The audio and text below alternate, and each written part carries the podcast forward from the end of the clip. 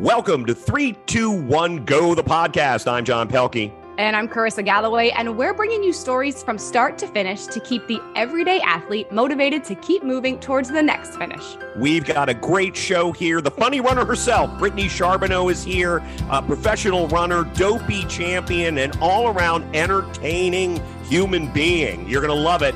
Yes, can't wait to chat with Brittany. We've had a lot of fun with her over the past couple years. Guys, we've also had fun doing this podcast. So if you like 321 Go, make sure to subscribe, follow, tell your friends, and keep listening.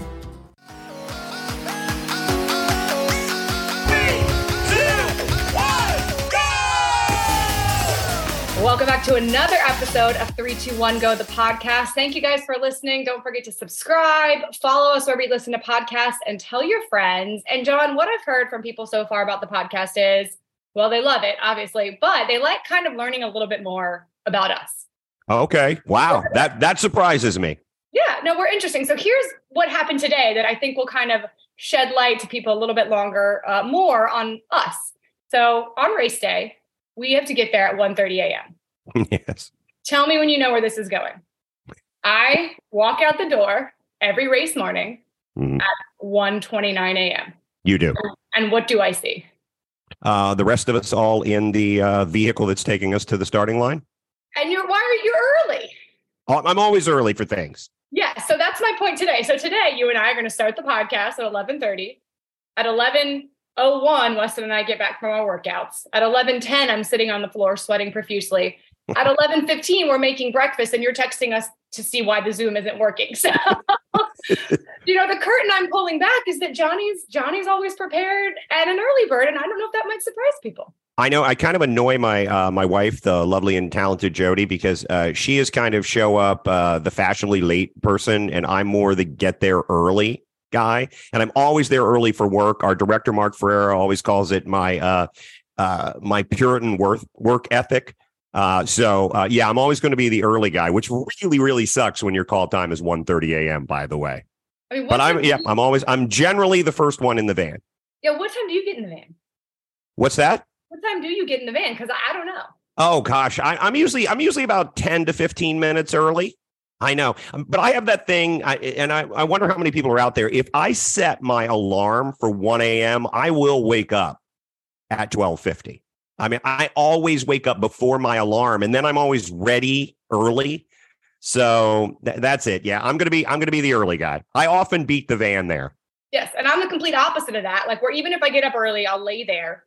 Then I'll then I'll get up, and then if I'm five minutes early, I'll say, "Well, I could also do this. I could stretch. I could do other things." So just kind of pulling back the curtain just a little bit, letting Yeah. everybody know that yeah, that's that's. And I will say, uh, normally I'm a much more disagreeable person than you. I think everyone would agree to that. You're you're a much happier person. But at 1.30 in the morning, you are often more disagreeable than me. Oh, I'm very disagreeable at 1.30 in the morning. it's not. Well, I guess disagreeable is a harsh term. I think it would be more like let's not communicate yet. Yes. Yes. So- And and sometimes we have talky people. Sometimes people are talky in the van. We do because you know we're gonna move on, but we we get picked up at 1.30. We go, we're driven to our RV at the start line, and we sit there for about 15, 20 minutes, and then we go over to the family reunion lot and rehearse. Right. So it's kind of like a stage thing. And and by the time we finish that first rehearsal, I'm ready to communicate with you. Oh yeah. No, you're great. And I have to be properly caffeinated too. We we know that. If I'm not properly caffeinated, then all bets are off uh, for me. By the way, uh, why uh, just want to throw this in because people want to know more about us. I flew back from a family vacation in Maine with my wife's family yesterday, and I'm on the plane. My plane from JFK, uh, where I had my layover to uh, Orlando. And uh, the uh, flight attendant is, you know, bringing the the beverage service, and uh, she looks at me, looks away, looks back, and she's like, do you announce for runDisney? And I was like, well, um, and you know me, normally I would go, no, I just look like him and I don't care for him. Uh, but I did say yes, that it was me. And it really paid off for me because uh, uh, I, I, I got three bags of cheese. Its, not just one. Wow. Yeah. That's, that's good. I know. I'm So uh, shout out to uh, Helene on JetBlue. Uh, we'll see her at the Wine and Dine. All right. Sounds good. Uh, speaking of races, I did a race last week, uh, not a Disney race. No, the Ironman 70.3, which just I thought it was a typo, frankly, uh, in Des Moines. How was it? It actually looked like you had a great time. Well, first to clarify, I was not participating. I was announcing. You announced it, right? that Ironman 70.3, it's a 1.2 mile swim, a 56 mile bike, and then a half marathon, you know, all together doing that math there. Uh, it was fantastic. This was the third time I've been to Des Moines. I've done the past two Des Moines marathons. It is a lovely city, mm-hmm. a really charming downtown area. Have you been there? I have not. I, I think uh, at some point in my travels, I've been in the airport for a layover. Uh, and I remember it's one of one of those uh, smaller, really lovely airports that I like. Uh, un- unlike uh, our airport here in Orlando, which we could do an entire podcast uh, on the o- Orlando International Airport, but uh, I remember it being lovely. It was lovely. It's a lovely city, but the really cool thing about that race was I got to announce with Andrea Kooiman, who was one of my co-announcers when we were at Disneyland, and we were the first ever all female, only female, U.S North American actually Ironman announcing team. So it was just two women. You you are you are breaking uh, breaking that ceiling all the time. Uh, Boston Marathon and you and Andrea now. So uh, I have uh, I have set absolutely no records uh, other than I did have a nap yesterday that may have verged on two and a half hours. Was it on the plane after the Cheez uh, No, it was actually when I came back because um, uh, Jody and I flew separately because we used uh, credit card points to fly. So we were on separate flights. Hers turned into a disaster. I was recognized as the USA uh, uh, famous race announcer that I am. And uh, hers was hers was not as good. She she had a flight canceled, came in really really late, and uh, I drove. I had to drive in circles at OIA waiting because when her plane uh, landed, um, there was not an open gate. So she had to wait to oh, over 45 minutes just to sit on the tarmac to get to the gate. So I actually did circles at OIA. And if you've ever flown into there, you know what you know what I'm talking about. And I drove 18 miles in a circle waiting for her to come out. Oh, that it took, not. It took no. two hours from the time she hit the ground for her to actually come out and, uh, and get in the car. So wow. we, had some travel challenges yesterday. That would have been contentious. But shout out to Helene on JetBlue. Yeah, the whole time I just would have been like, "This is your fault because you made me take this flight." Like, I would have blamed it entirely on Weston. Yeah. Um, we just have fun there, sitting in the car, and he's like, "I'm driving in circles," and I'd be like, "I bet you are." I just wouldn't have come. All right. Well, we're gonna move on to one more topic before we jump into Brittany. Uh, it's a tough topic. It really uh, is. Tori Bowie uh, tragically died earlier this year. She was a fantastic athlete. At one point, she was the fastest woman in the world. She won the 100 meter gold at the 2017 World Championships, Olympic gold medalist. Uh, when her death first came out, I was actually, I remember I was at Disney. And we were just gotten off Guardians of the Galaxy and I saw it and it said death by suicide, which is tragic. You know, not enough, but it's just one of those things where you say, wow, I, we can't realize that people are going through. Absolutely. Right. Exactly. And then, you know, it comes out that it wasn't that. It was revealed that she died due to pregnancy complications. She was about eight months pregnant. She was undergoing labor when she died. They believe that it was respiratory distress or eclampsia uh, as possible likely causes. And nothing can make that a better story. That's that's a terrible story, and we don't know how to make it a better story. We can't. But what we can do is talk about what I think is the real issue there, and that Black women are three times more likely to die from a pregnancy related cause than white women. Why yes. is that? I don't know, but it makes me angry. Yeah, and infant mortality also among African American uh, uh, babies is is much higher as well, and it is something, yeah, that it that is an ongoing problem, and and you know people will often when you see infant mortality or something that happened uh, like happened to Tori, they'll talk about well, you know, it's lifestyle choices and everything. She was a world class athlete, folks, uh, in the upper the one percent of athletes in her discipline, and uh, she still fell victim to this. It, it it really is tragic, and to your point, there's really no good way to spin it. Uh, I think the only thing we can do is just say these are sort of things that we have to uh, acknowledge and try to find solutions for. Yeah, and I think what really drove the point home to me was that Allyson Felix, you know, one of the greatest female track and field athletes possibly of all time, said that four members of that 4x100 Olympic winning team, three of them nearly died in childbirth. So to your point, That's, it's not it's not an economic issue. It's not a health issue. There's issues with institutional racism, the way, you know, doctors interact with different races of patients, whatever it is, it's a problem. And I hope that people who have the power to change that can can step in and, and try to change that because it yeah there are plenty of challenges in the medical uh, system and, and this is nothing against doctors and nurses who are out there really really doing their best but there are a lot of challenges and this is one that we weren't aware of. And i think when something like this happens uh, there has to be something positive that comes out of that. So perhaps now, because someone of her stature, and it's sad that it has to be someone uh, well known uh, to shed light on this, but hopefully this will uh, open up a dialogue and somewhere down the line uh, something to address it and and and and bring it to an end because it reading about it it just tragic doesn't really go far enough. It does. So we always want to be positive here, but we also think it's important to talk about things that matter in this world, and this is definitely one of them. So, uh, yeah, let's let's keep that in our thoughts as we move forward, and let's move forward to today's guest. Okay, civilians, it's time for the goods. Let's get on to the interview. All right, we are so excited to welcome our next guest to 321 Go, the podcast. She is a professional runner for the North Face with a marathon best of 233. She had a breakout performance finishing 13th at the 2022 U.S. Olympic Marathon Trials. She's been a U.S. national team member. She is the first woman to win all four races of the Dopey Challenging, meaning she broke the tape on Thursday at the 5K, Friday at the 10K, Saturday at the half marathon, Sunday at the marathon. She's a running coach, comedian, Broadway enthusiast. Please welcome the funny runner, Brittany Charboneau.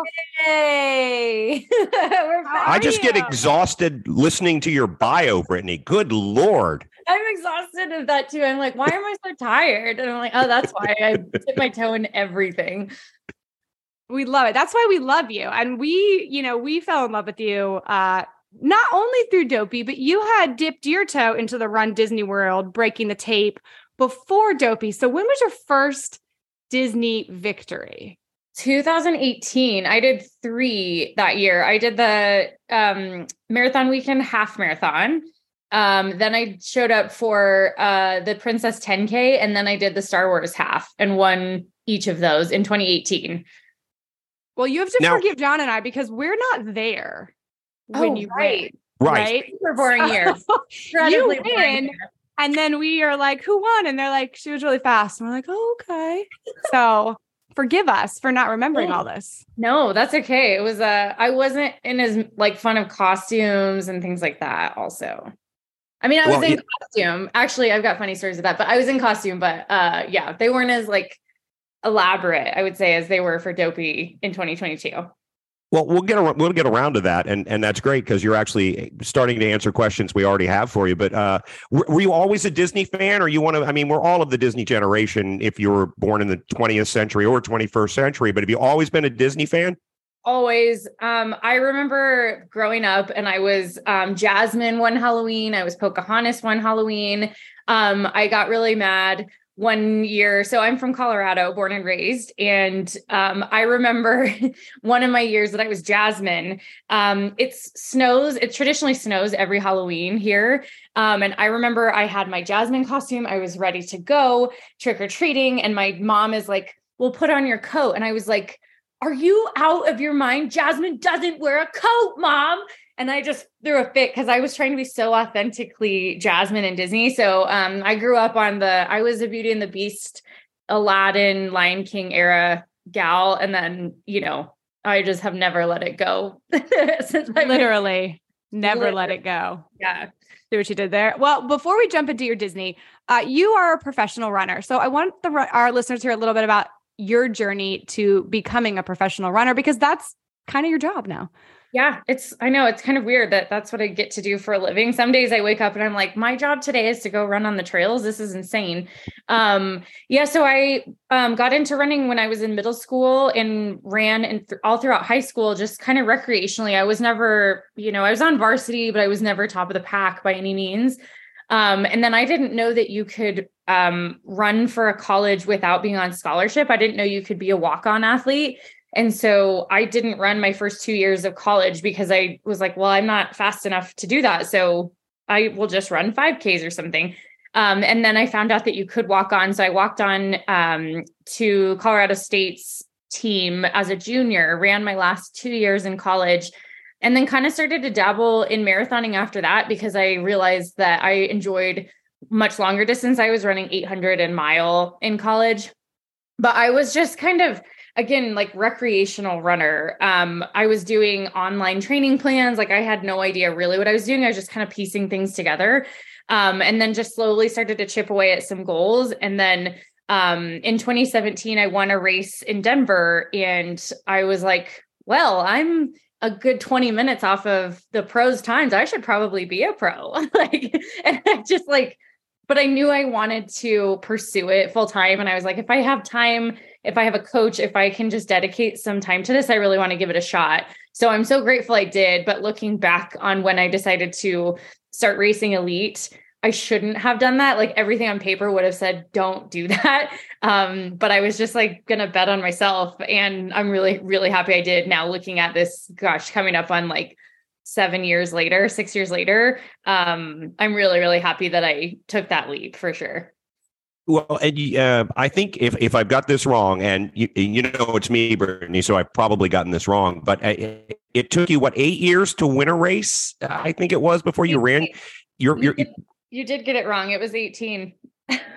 okay, well they're they're just off by a decade. Uh, that that's that's really really interesting uh, because people, uh, we've talked about this on the podcast before. Is people set unrealistic goals? What were the goals you were setting for yourselves over that almost two decade period?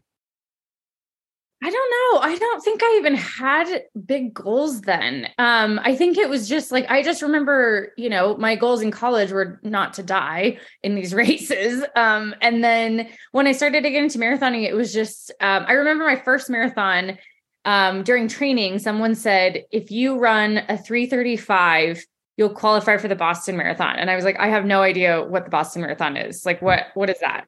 Um, and so just that kind of in my brain, I was like, okay, well, I'll shoot for that because it is just that goal. I have no idea what that means. So I ran a 333. Um, and then from there, it like turned into another little goal and then another little goal um, and things like that. And then um, finally in 20, 15, I think, um, I had gone, I there was a local race in Chicago. I was living in Chicago studying comedy at the time. And um, there was a local half marathon. And I was like, maybe I could win that. Um, and that was my very first win. And that was 18 years after I started running. So um, it was kind of just like random little tiny goals. And I feel like that's what I still do now. I feel like a lot of my goals, that's kind of where Dopey came from, was like this like random goal of like, maybe I could try that. Maybe I could do this. So it's kind of just been almost organically where these goals have come from um, and kind of and kind of dictated and moved my path with running well, you really teed up this next question very easily, kind of talking about that dopey goal. So we know you as that Disney loving, bubbly superstar in costume that won all, all four races at Dopey. But the reason why you came to Dopey uh, is a story that I I kind of like, and it also leads us through Boston, I think, as well. So tell us about how the Dopey goal came to be. Yeah. So Dopey in 2022 was not on my radar at all. Um, I remember in 2018 when I was racing those first Disney races, I remember hearing about the Dopey challenge and I was like, that's absurd. Like that was 100% going to break your body. Like that's insane. Um, so I remember that. And then um, 2021, the Boston Marathon was in the fall because it had gotten moved because of COVID. So I was racing, training for the Boston Marathon that fall was having a killer training season um, was doing a workout 10 days before i left for the marathon in my local park in denver that i do i've done hundreds and hundreds of workouts there. Um, and all of a sudden i was just coming around a curve and a off-leash husky t-boned me while i was going full speed the dog was going full speed and we collided and i flew up in the air landed on my back on the cement smacked my head got a concussion like this whole thing. It was like 10 days before. Um, still had kind of an injury on my back during the race. Um, so I ended up making it to mile 18 in the Boston Marathon and then um, pulled out. And I was just like so bummed because I was like, it's just this niggle. It's just this thing that I just couldn't run through that day. Um, but I still have a lot of fitness. I don't feel like I want to end my season with that experience. So I just kind of started to think about and chatted with my coach of like, what when when was it that really brought me joy in running because i feel like also there's a lot of pressure especially in the major marathons and you know when you get into the bigger races as an elite um that it was just i kind of felt like some of this fun was sucked out of um sucked out of my experience. And so I just was like, when was I most happy? And I thought about my races in 2018 at Disney. And that was when I just kind of was like, I want a really random challenge. I want something that's definitely hard, but just a challenge. So the goal for Dopey was just to finish it. There really wasn't going into it. I had no intention of I'm going to try to win this whole thing because I think that that was going to be sucking the fun out of it for me as well. So um, it came from getting nailed by a dog um, and then reevaluating, thinking about like where and when am I most happy running? And my coach's only stipulation, she said, I fully support you, but you have to up your costume game if you're going to do it. Cause she really wanted to make sure I was protecting the fun. Uh, but, but and you sorry you you you led once again we're getting back to uh, questions on costumes. Uh, it, it uh, I'm always just amazed by the people who put together costumes uh, in, any case, and the people who finish in six hours the marathon or whatever. But for a, an elite runner like you, you're one of the few elite runners that gives into more than maybe just uh, we have seen people finish with uh, Mickey ears and stuff. what is it about the costumes? Uh, because uh, your costume game is almost as good, just slightly, just a little less good than your running game, but very little. Less um, good. John, she has a costume. Like, don't you have a costume room or something? Oh, I'm in my costume room. It's expl- I'm looking at my costume closet. It's exploding. I'm looking at fur coats and sombreros and astronaut costumes. Um, Brittany, it's, it's, okay if you're offended by John saying that you need to up your costume game. Like, I, I, I didn't say she had to up it. I'm just saying, I mean, she won the dopey. So her costume at that point would literally have to be a flying Mandalorian costume for her to do any better than that. I take that as a um a lovely challenge, John. You just wait and see what I can pull out next time. I'm sorry, um, your times will not be official if you actually have a jetpack and fly. I know that that is among the rules uh, uh of the Dopey oh, challenge. Okay. Um yeah, I have a I think because of my background in performance, so I um I guess looking back I've always been I mean, I'm not to I'm not to be one that doesn't want to be the center of attention. Um so I remember that growing up and then once I started to get um actually it was a few years around the same time I started to win my first races and just kind of started to improve my running, I got more into um studying comedy, um performing improv, things like that. And so I feel like costumes are part of the performance and so for me it being in costume at Dopey took took the pressure off because it became more of a character, it became more of a performance, it became more of the story of it.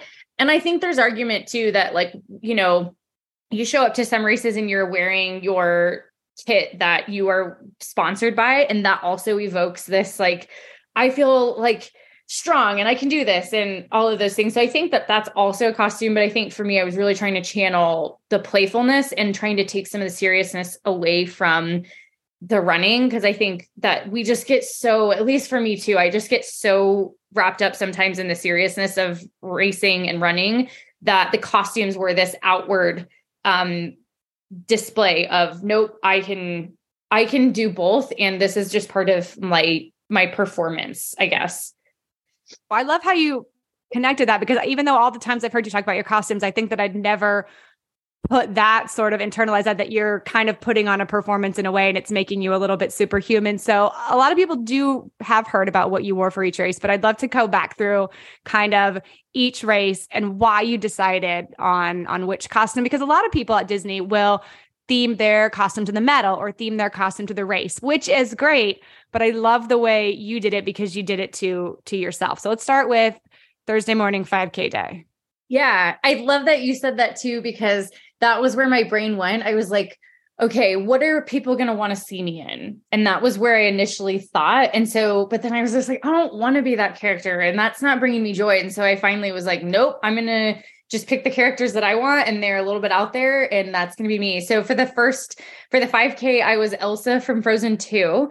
Um, there's the scene where she is with that water horse and she's singing show yourself and she pulls her hair down and she's barefoot and she just like has her moment of like this is my self. This is my full self that i remember seeing it for the first time and that just resonated so much because i was like i just want to pull my hair down and i just want to not really run barefoot but you know what i mean? Just have that moment of just like this is me um, so I picked Elsa from Frozen 2 specifically. And also, I did have some strategic pieces with that because um in 2018 at the Disney Princess 10K, I was Ariel and I ran in um fish leggings uh, like mermaid leggings, and they were the hottest thing I've ever run in, and that was only a 10k. So I rem- I remember that, and I remember being like, okay, if I'm going to do pants, I need it for the shortest distance possible because it's likely going to be really hot, even in January and um, at Disney.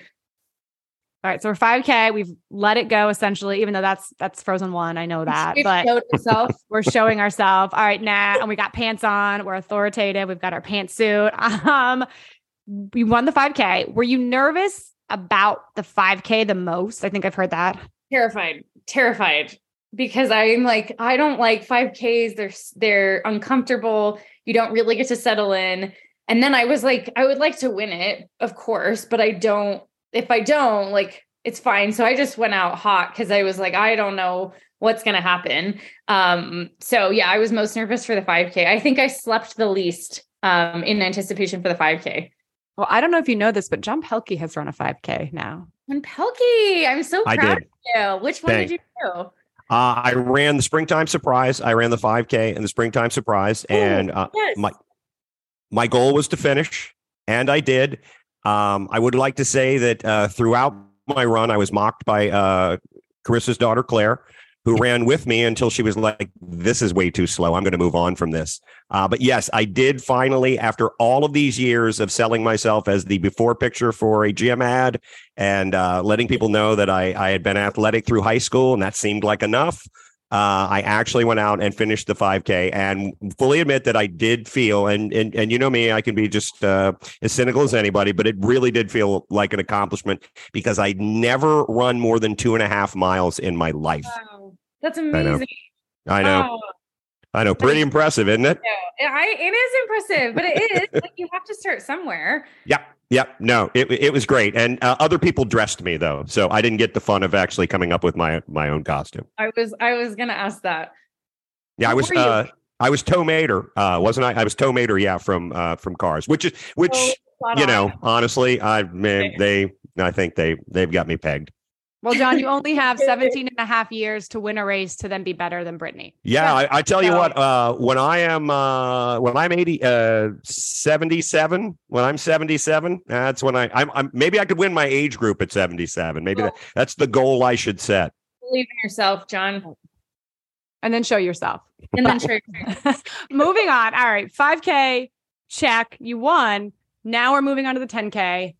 Talk us through that that costume and that pressure now that you've already won one race. Yeah, I feel like I actually didn't feel pressure in that. I feel like um even as we got to the marathon, which I know that's jumping ahead a little bit, I kind of feel like it was even and then there was like more and more hype that was getting built over the weekend. I felt like less and less pressure because I knew the dis like the longer the distance, the better I am. So I kind of um felt a little bit less pressure because that first day is out of the way. You know, you get your first race day jitters out of the way. Um, but the 10K, I decided to be Bing Bong from Inside Out. Um, Bing or Inside Out is one of my favorite movies because I felt like it explained my brain. I feel like um that movie captured I was like, this is what is going on in my brain. I feel like there's so many different emotions, there's so many different islands. Um, and then Bing Bong, I just was like, I want that character that is just weird and that um it's weird. He's weird, but he makes sense and he's joyful and he cries candy and like I loved it. And so that was um I and that was a character that I was like, I don't and looking back, I was thinking, I don't know if anybody's gonna get this. And looking back, everybody at Disney gets every single character. I don't think there's a character that you could come up with that somebody at Disney doesn't know who that is.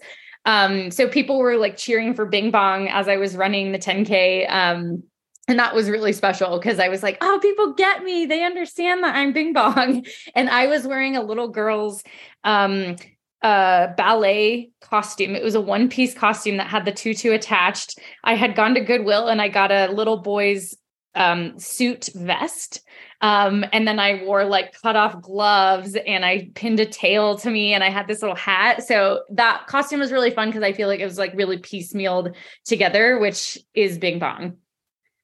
And Bing Bong covers the gamut of emotions in that movie. And I don't want to give it away to anybody who's seen it, but it goes from just silly beyond all to absolutely heartbreaking. Yes. And I actually worked with uh, uh, Richard Kind, who is the actor who voices Bing Bong on a Disney Vacation Club cruise, who is a really, really sweet and funny guy. And and he talked about the uh, the emotional arc that that character took, and said it may be the gr- greatest emotional arc of any character he's ever played, which I think is terrific. It's it's a wonderful film and and a great one. All right, so now. 5K, 10K, you've won them both. And I know you said the most pressure was the 5K, but at this point, you have to start feeling like, okay, I'm through the shorter distances, which uh, are, are the tougher ones for me. Now we move to half marathon day. This is getting real. Who were we?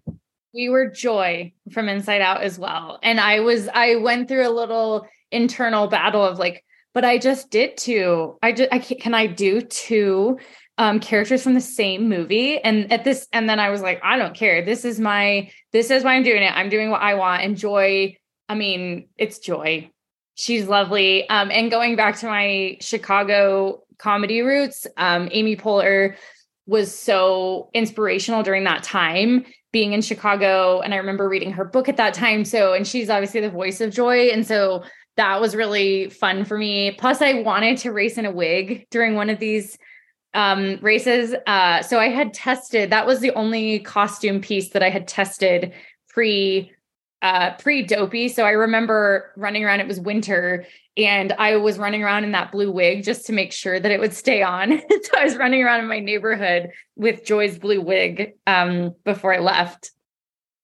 And did you feel joy throughout that half marathon? Did it work? loved it. Honestly the half was the very best. That was the that was the best race. That was where you like um you're running one direction and the rest of the it's on like either side of the highway um and i was cheering for everybody everybody was cheering back for me it was like this wonderful engaged like swap of it was this volley of joy back and forth between me and all the other runners and i was like this is why we're doing it also is like yes, I'm in the lead, but also you guys are doing it too. And you're inspiring me. I'm inspiring you. So it was just like this, I'll never forget that moment. And I think the half was just so, so special. I, I I ran it as well. It was very special. I have a fun picture with you um, at the Yes. start. And you inspired me to when later in the year I was running a 10K and they had me in a wig and they were like, you can take that off to run. I was like, well, Brittany won in a wig. So I think that I can persevere. I put it in a little ponytail. Mine was blue too. And I uh I got it done. And and you got it done in the half. So now we're to marathon day. We're doubling down. You know, we like to joke that, you know, you're to three quarters of the way done when you finish the half, but you're really not, you know, mileage wise. So I like to be positive to people and tell them that three quarters of your adventure's over. says the guy who's never run a marathon. Yeah. You know, Wow. you're the guy at mile 10, you're almost there. Oh, Yeah. Or at the finish line. Welcome to the halfway point. I love that. That oh boy. I bet you get a lot of fans doing that. he does. Okay, so marathon day, who are you and how do you feel? Um, I felt great. I did feel a little bit of pressure at that point um, because obviously, like it had gotten to the hype of the weekend and the fact that I'd won three races so far did start to get built up a little bit. But I was trying to be really mindful of staying off of social media, staying off of the internet and reading anything just because I was like, again, this is not why I'm here. I never set out to win all of them. I knew it could be a possibility for sure, but I was really trying to just stay true to like, this is not why I'm here. I don't want that pressure to steal this like whole experience and this joyful opportunity. Um, so, but I was, I mean, I was feeling some pressure, especially because like people were starting to know what, you know, what I was doing. Um, but I chose Cruella for the last one. Um, I chose her for a few reasons, and it was specifically Cruella from the Emma Stone version. Um, I, I again, I resonated so much. I felt like that was such an artistic movie, such amazing costume choices, and the uh, artisticness of the storyline was incredible. I just loved her fierceness, but also her realness, and I was trying to channel that a little bit. Also during that race, was like just trying to channel some fierceness of Cruella, but also just being real you know and then the other reason so there was that whole you know intellectual piece behind it but then the other piece was like all right what am i actually going to be comfortable racing a marathon in because let's be honest that's a long way to go in a costume um, and i have this white north face running dress that I love. North Face doesn't love that I run and race in that because it's not really like what we're supposed to race in, but I love it. And so um, I was like, I also just really want to feel cute in this white dress. So I had um, ironed on these different phrases and sayings from both the movie and from my like running, and I had ironed those on. And then I also thought it'd be really fun to spray paint my hair. So I did two bubble ponies, and Justin, my husband, had spray painted my hair the morning of. Um, and then I thought about, well, I haven't tested this spray paint before, and it's humid in Orlando. What happens if this runs? And especially after I get sweaty. But then I was like, you know what? If that happens, that's so Cruella. Like she's just a nutso, especially when she gets like in her groove. So um that part was really fun. And then I had worn um Dalmatian shorts underneath the dress as like kind of a cute little nod to the Dalmatians, obviously. And then it, yeah, it just remarkable. And I and I do have to say this is uh and um normally when we're hosting a race weekend, uh, we don't focus as much on the elite runners as we do everyone else. I mean, it's just sort of part and parcel because you, it, nothing against obviously the elite runners, but celebrating uh, uh, the people in their costumes. And uh, we have, uh, I think, the largest percentage of people running their first marathon, or first half marathon. But uh, I felt pressure for you after the half because somebody came to me and said it was probably Carissa. Brittany's won the five, the ten, and and the half, and I'm like, oh my god. So the the the fact. Thank you for admitting that you uh, that you felt the pressure. Also, I would like to say the dopey challenge winning understatement of the world is uh, you know it's humid in Central Florida. That uh, yeah. It's, oh my god! Uh, conditions yeah. are are are not always optimal. Now, Brittany, yeah. there was one race where John and I are on stage. I think it was the marathon, maybe, where the athletes come back by us. And we're on stage and it takes us a, a, little over an hour to send everybody off.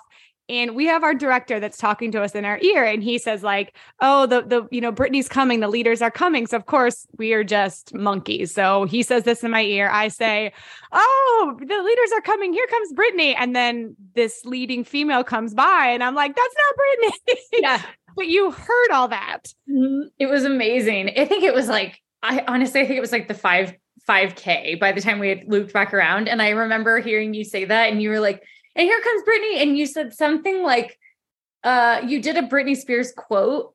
Uh, I can't remember what you said. It was something in that realm. And I was like running and I was laughing and I was like, nope. I was like, I'm in third. I'm in third right now. Or I, I thought I was in second. So I was like, nope. I was like, I'm in second. And I was like, that's okay. And I think I even yelled at you as I as I ran past, like, nope, I'm back here. but then I was like, don't worry. This is how I race. And uh, yeah, by the way, well done throwing Mark Ferreira under the bus. Uh, uh, it was just an absolutely remarkable thing, and we had the opportunity to hang out with you the next day and have just a great time going through the parks and uh, and seeing everybody respond to the fact that oh my goodness, here be, here's this person who did that, and then uh, the day after you put in a, a, a lot of miles walking around the parks a, a, as well. It, it, was inspiring for everybody. I do have to ask you this question though: with all the costumes that you've done and your costume closet. Um, is there anything you haven't been yet that you want to be? Oh, that's a good question. Hmm. I don't know. I'd have to think about that. Um, I'm sure the answer is yes. Um, I don't know. I'm going to think about that. I don't have a good answer, but there's always there's always characters and like craziness I'd like to be, but I haven't thought about that. Well, All you right. can think about it. You something to think about. Yes. Okay. All right. Yeah, so project we alluded to this in the beginning. Um, you kind of coming to Dopey as a way to get the fun in the running. And our goal is to motivate that everyday runner. And you're not only an amazing pro athlete, you're a coach too. So, how do we keep a focus on getting in those miles, getting in the harder workouts, but also keep fun in our running and our training? I think it's often as simple as just the intention behind it. Um, I think it's um, not only setting the intention before you start running and training, but also like in your everyday week. Um, we're big proponents of reflecting um, and just kind of taking almost like a week at a time and just then reflecting on the week and then setting like these little tiny goals for the next week. And that helps me of um, just thinking about like, okay, I felt like this week was pretty good, but I felt like this run or this workout was just, I just didn't really enjoy it as much. can I shift that and make it more enjoyable next week? And so I like to set themes, especially when I'm road training um, for each week's training. Um, and that helps me. I'll pick a theme and then I like to like incorporate that all throughout the week.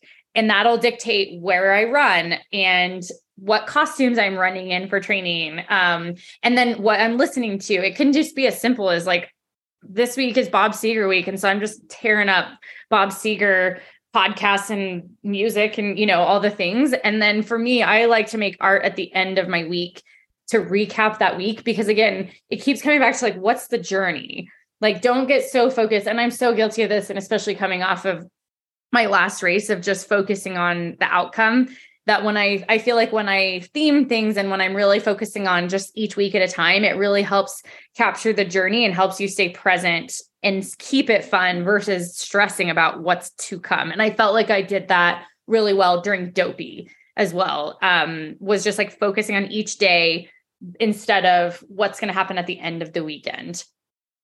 Well, I think you, you, you kind of alluded to it. The World Mountain and Trail Championships in Austria did not have the result that you uh, you hope to have. But I mean, that's part and parcel of being an athlete. You are not going to, you know, no one wins the championship every year. No one wins all of the races, and being able to bounce back from having a disappointing uh, a, disappointing outing. Um, what kind of uh, advice could you give to people about how you can uh, you can change that disappointment into something that fuels you moving forward? Um, I think I let myself sit in it, which was helpful. I felt like I sometimes I like if something doesn't go well, I try to just move on too quickly. And especially because I'm like, well, I'm the funny runner. I'm always happy. I'm cheerful. Um, but instead, it's almost like having a bing bong moment of just like let it just sit in it. And I feel like this time I let myself sit in it and I felt like I let myself um be so sad so disappointed. I was also really, really embarrassed. Um, and I just let myself feel it and be okay with it. And now I think I'm just getting a little bit more perspective. And this is what I've been telling other um, people and other runners is that no one actually cares. Like even at an elite level, no one actually cares. Um, it you you feel like it's this huge thing and that everyone's watching and that it's so important. And it's not like people just are people are still like how are you? What like what else did you get from the experience versus you know what the results were? Um so i think that that's something i i'm taking away from this is that like it's not a devastating career blow you know? Like i'm like well i'll still keep running. Um i got more races ahead. So i think that's something that's shifted um whereas it feels devastating in the moment but it's like no one actually no one actually cares. So i think even for the people that are running their first marathon or have certain times that they're shooting for no one actually really cares except you. Um you know people celebrate your wins and all of that but at the end of the day it's really not that big of a deal even at an elite level i think is what i'm learning um as i keep going I think that's a hard thing to learn too, because to you, it is a big deal. You spend months and months doing something and then trying to have to rationalize that. And I would love to know your your thoughts on social media and the elite running world because I'm not an elite runner, but sometimes I'll be running and I'm writing my social media post in my head. That's not necessary. You finished this race. Uh, it wasn't the race you wanted. And how much time did you spend thinking about how am I going to explain this um, on social media? So, what's your your take on that? Oh my God, such a good question. Oh, I do that all the time too. But in I also do it in fun ways. I think about, you know, when I'm like out running and I have something really creative that I'm working on or something, or something really that I think is really funny, uh, I'll create that in my head. So it works in positive ways. But then you're right. I think that's honestly, like, if I'm being honest, I think that was a piece of um, something that got in my head during during leading up to worlds and then racing was if I don't do amazing, like how am I going to explain this or like what are people going to think? And I think that's a piece of reflecting that I have to keep working on. Um, but I had a lot of time to just think about that. And I finally realized, you know, I feel like I'm getting a lot more connection with people and I get better responses when I'm just like, it sucked it sucked. And I was, and then I think I just also gave myself permission of like, I posted just a thumbs up that I was like, hey, I'm okay physically, but like this is just what happened. And then um, for me, I needed to process it through art. And so um, I just made really, really weird art. Um, and that was really helpful. And I almost was just like, I actually don't care what anybody thinks. I want to put this out there, I think, because it then puts it out into the world and it's all done. And I can kind of put a pin on that experience. Um, but I also was like, I put weird stuff out and I don't care. Like, if nobody gets this weird art of me being pregnant with kittens um, and then having weird emojis on the Von Traps, like whatever. but for me, it's just therapeutic to get out. So I think it can, social media can be used therapeutically as long as you're not attaching yourself and your self worth to what you feel like other people are perceiving about you or thinking about you. And honestly, I got I, all I got was just amazing responses and support. So I think remembering that we, people really are good. People really are wonderful. The Disney crew, especially, I think like that's something that I'm so grateful that I got all these Disney people on my side after Dopey because if you have a bad day, these Disney people will build you up. like they're just like amazing. So, um, yeah, so I think that there's lots of different aspects of it, but it I don't know. I'm working through all of that still, trying to figure out like how you balance it because it is hard. Well, I think people appreciate that you're uh, open, emotionally open, and also live in the moment. And I get, I do think that is important uh, as well. All right, what is your next fun goal, Brittany? Okay. Other than another kitten pregnancy painting, which you're going to have to explain to me at at some point um yeah just check out my page. Uh so i am gonna take um i'm planning to take the summer off of racing. So last year um going into the world championships in thailand in november so last year was absurd in 2022 my year started with dopey in january and it didn't end until november at the world championships in thailand and i don't feel like i stopped and I felt like I got really burnt out mentally and physically by the time I got to Worlds. So um, I have also qualified this year for the World 50K Road Championships in India in November. And I was like, I need to make sure I'm protecting my sanity and I can't just go full throttle all year long. So I'm going to take the rest of this summer to just kind of play. And actually, um, I think the Disney virtual 5Ks are happening And so I was like, I think it would be fun to be in costume and set FKTs, so fastest known times, but a 5K distance in costume on trails because it's kind of blending all of my weird worlds together.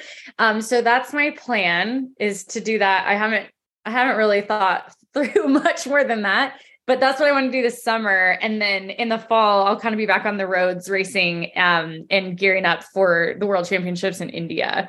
Um, but until then, so I'm going to be making just weird art and then running in costumes on trails and like earning my virtual Disney 5K medals this summer. John, maybe you could get in on those virtual Disney 5K races. I'll I'll run one with you. I'm sorry, my something's going on with my earphones. I can't. Uh, didn't didn't I already do a 5K? Am I, am I forgetting? I could be forgetting that, but I've, I, I did one about uh, I don't know th- two hours ago. Brittany brought it's something you repeat generally. I walked around Portland a lot, going from restaurant to bar to restaurant to bar. So I feel like I put my time in. So All right. back off. Oh, come on. All right. We're, we're not going to back off, John. We're going to keep going. All I right, know, Brittany, I know. Um, before we wrap this up, what everybody really wants to know is when will we see you at Disney again? I don't know. I don't know. I want to come. I like really want to come to the Disneyland races. That would be awesome. Um, I people keep asking like, would you ever do Dopey again? And I I don't think I ever would, just because like, how do you top that experience?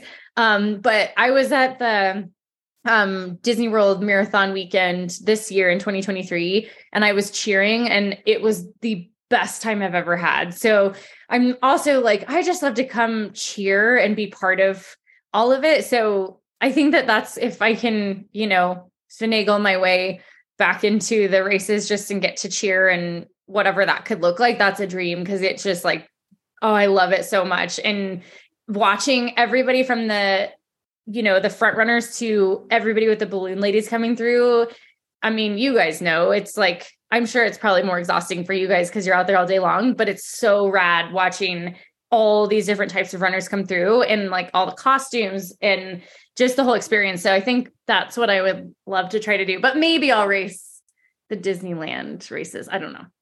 Most John- exhausting thing for me is trying to figure out the mashup costumes. That's what's get that's what's Oh. doing me in these days. Yeah. I'm a little concerned though, because what I heard from Brittany was words, words, words. I would like to be a runDisney announcer. That's kind of what I heard there. oh my god, that honestly, I, that would be an absolute dream. Do you work within budget? Do you work within budget? That's the I mean- question number one.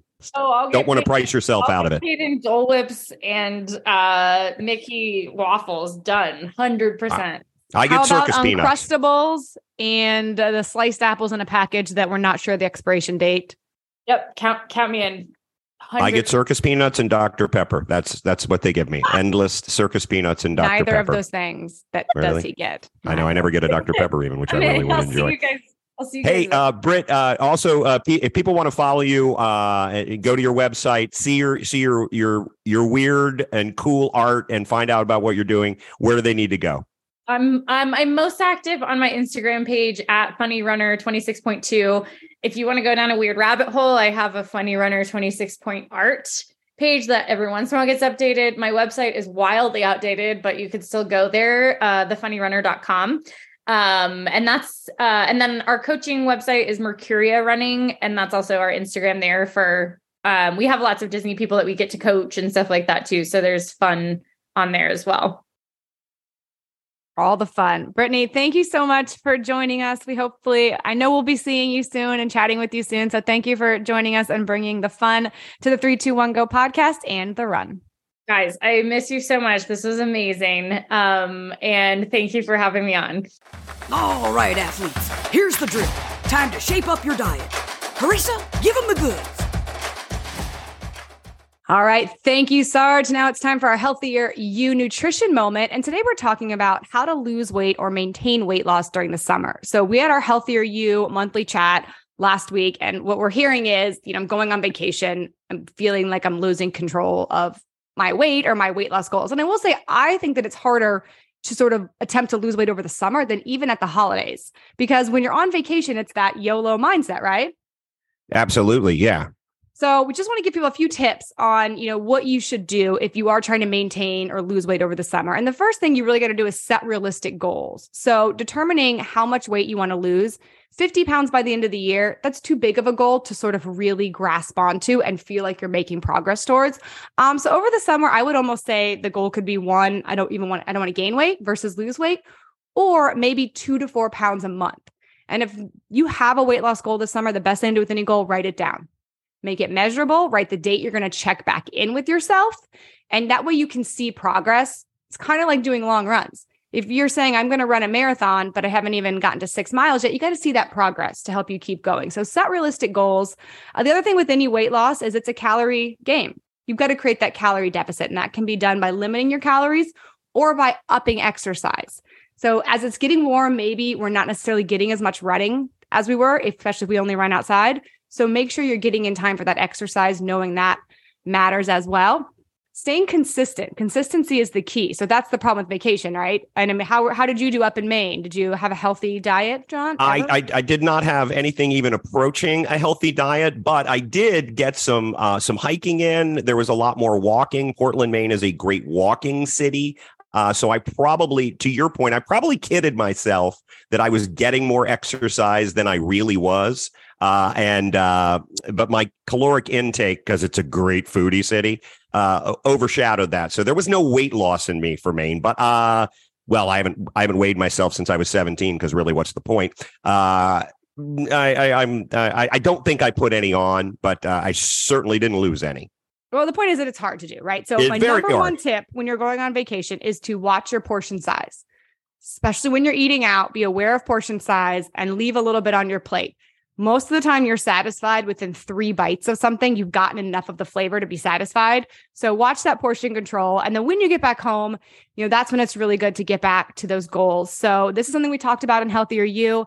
Healthier You is open right now. It's a 12-week course that's designed to boost your nutrition, whether you want to lose weight, whether you want to be better fueled for runs. We do it all. Uh, you can use, use the code SUMMER at GallowayCourse.com to save, and we'll get you feeling better about your nutrition in an education based way. Well, I will say you would have been very very happy with me. I did eat a lot of watermelon, and we learned that that's good for you. That is good. You're very hydrated. And very you have hydrated. The Cheez-Its to help keep your your blood sugar levels up as well. Extra cheese, it's people. The perks of being a race announcer. Athletes, listen up. It's mail call time. Announcer three, present. Thank you, Sarge. We are indeed opening up the mailbox. And our question today, Carissa, comes from Katie M. Mulcahy, whose question is, and we get a lot of questions about these sort of things. What would your runDisney costumes be if you ran together? Well, we would, first of all, we would start together. We would not finish together. I could stay with you, but I think it might be like when Weston and I run together, you know, me knowing he's so much faster than me, I'm like, just go, just leave me. You're bored, you know. Um, so I think you would eventually like shoo me Yes. away. To shun, to push away. Yes. Go, Uh, go. This I think is a hard question. There's I don't think I've I've in the, you know in this amount of time I can think about the depth of like where we could go with this uh being literal, being, you know, sarcastic. So my first thought was something from the Aristocats because I know how special that is to you. Yes. Um, but my second thought was maybe you could be Gaston and I could be one of the girls that's, oh, there he goes. Isn't he dreamy? And then I could just That's like say bad. things to like you as you're running. And then maybe that like positive reinforcement would help you to go, So I'd be cute?" pre-steroid Gaston, clearly pre-steroid Gaston. I Gaston. mean, I don't, I don't know if guest, I think he came out that way. Yeah. He wow. was, baby, he was born that way. Wow. Hashtag difficult delivery. All right. Very nice. Okay. Well, uh, and you, you you hit me on that because I had to think about it, and I was trying to come up with uh, a couple of characters. Uh, a male and a female character that hang out together and aren't uh, like an item character because that would be so weird since you're like my younger sister and I'm like your older out of shape uncle uh, who's annoying. Um, but I did come up with, and because I, I want to just put this out there in the uh, universe, and hopefully somebody will dress me up this way for a Disney race. I did come up with Thomas O'Malley, the Alley Cat, uh, and Duchess from the Aristocats, uh, the great Phil Harris, and uh, the lovely Eva Gabor. But my other one was uh, uh, Bernard and Miss Bianca from the Rescuers. Uh, which is the great Bob Newhart. And once again, because apparently they were limited on female voiceover artists, the lovely Eva Gabor playing Miss Bianca as well. And I know those are relationship ones, but those are a, a couple of reasons I love both of those because the Aristocats is my favorite uh, animated Disney feature.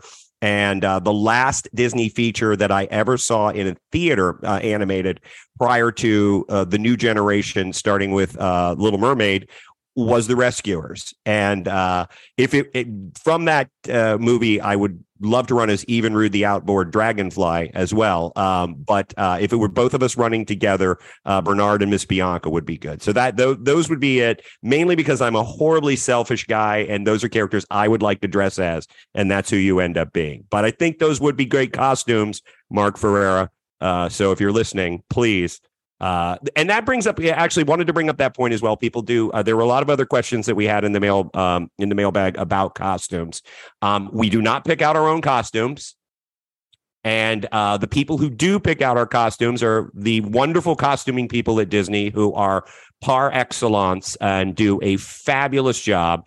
Uh, and then also our director, Mark Ferreira, very good friend of both of ours.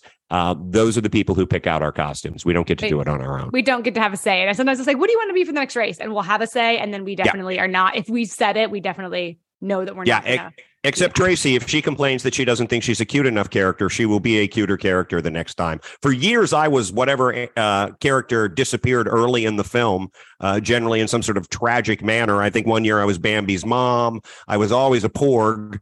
Uh, it- you know, just any number of things uh, that were, were were disturbing. But I've I've moved up a little bit in the in the pecking order, so my costumes are a, a little better. And I'm still the only one in, who ever did it in a fur onesie, and that's still my favorite costume so far. and just to be clear, John was never Bambi's mom. Just, just to be clear, but Was I? Was I not? you were not Well, Bambi. I seem I to. I seem. I seem to remember that.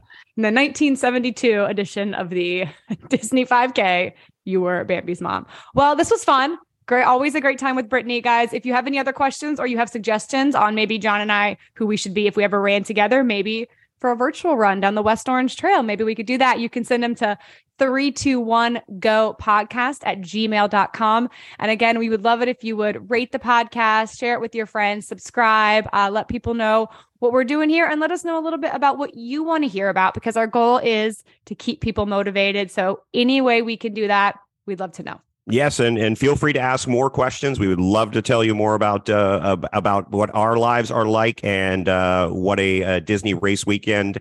If you're a veteran or if you're somebody considering we can't wait to see you at the next race. We'll be watching you guys as you go through those virtual series. Uh, have a great day, and we'll talk to you real soon. Bye bye.